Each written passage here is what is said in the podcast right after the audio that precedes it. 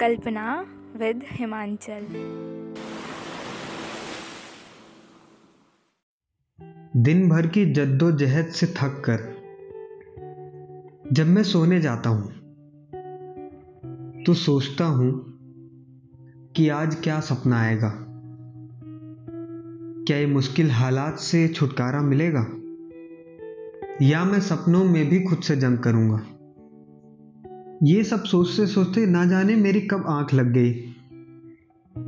जब आँखें खुली तो मैंने देखा वो जा रही थी। मैंने आवाज़ लगाई, वो नहीं रुकी। मैं उसके पीछे गया। वो मेरे घर के दरवाजे से बाहर गई। मैं भी उसके पीछे पीछे गया। वो ज़ोर ज़ोर से भाग रही थी। मैं उसे रोकने की कोशिश कर रहा था।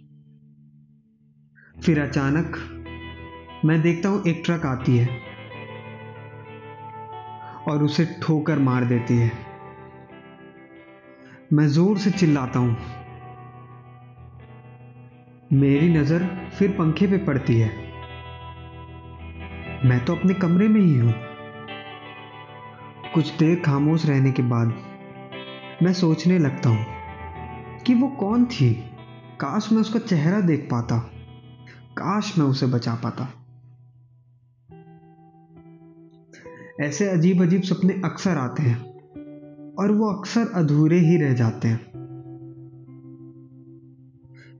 इन अधूरे सपनों को देखने के बाद, मैं सब कुछ दोबारा से देखता हूँ, सब कुछ दोबारा से सोचता हूँ। लेकिन इस बार सब कुछ अपने मन मुताबिक करता हूँ। जैसे उस लड़की को बचाना, उससे मिलना, उससे बातें करना, सब कुछ। मुझे असल में तो नहीं पता कि वो लड़की कौन थी। ना मैं उसका चेहरा देख पाया था।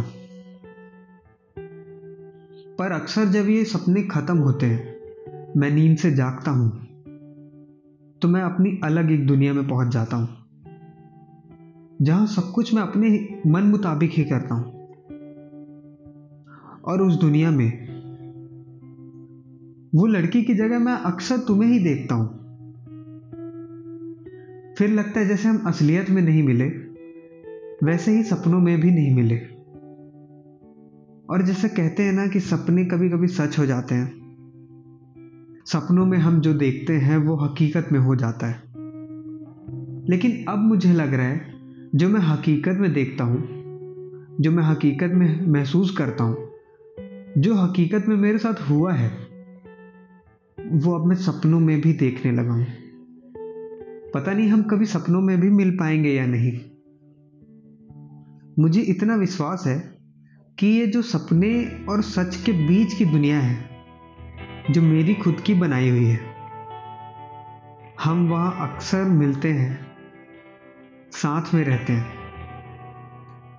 और खुशी खुशी रहते हैं। बस वो इकलौती ऐसी दुनिया है, जहाँ मुझे और तुम्हें कोई भी अलग नहीं कर सकता। इस कहानी से हमें ये सीख मिलती है कि हमारी हकीकत कुछ भी हो, हमारा सपना कुछ भी हो, लेकिन जो हमारी इमेजिनेशन है, हम जो सोचते हैं, उस दुनिया से हमसे कोई कुछ नहीं छीन सकता। और अगर आप चाहो भी वो इमेजिनेशन को आप तब्दील कर सकते हैं सच में, हकीकत में। आप उस इमेजिनरी दुनिया को अपना कल बना सकते हैं, बस खुद पर विश्वास होना चाहिए। उम्मीद है आपको मेरी ये काल्पनिक दुनिया, जो सपना और सच के बीच की है, वो पसंद आई होगी। हम कल फिर मिलेंगे, एक नई कल्पना और एक नई कहानी के साथ।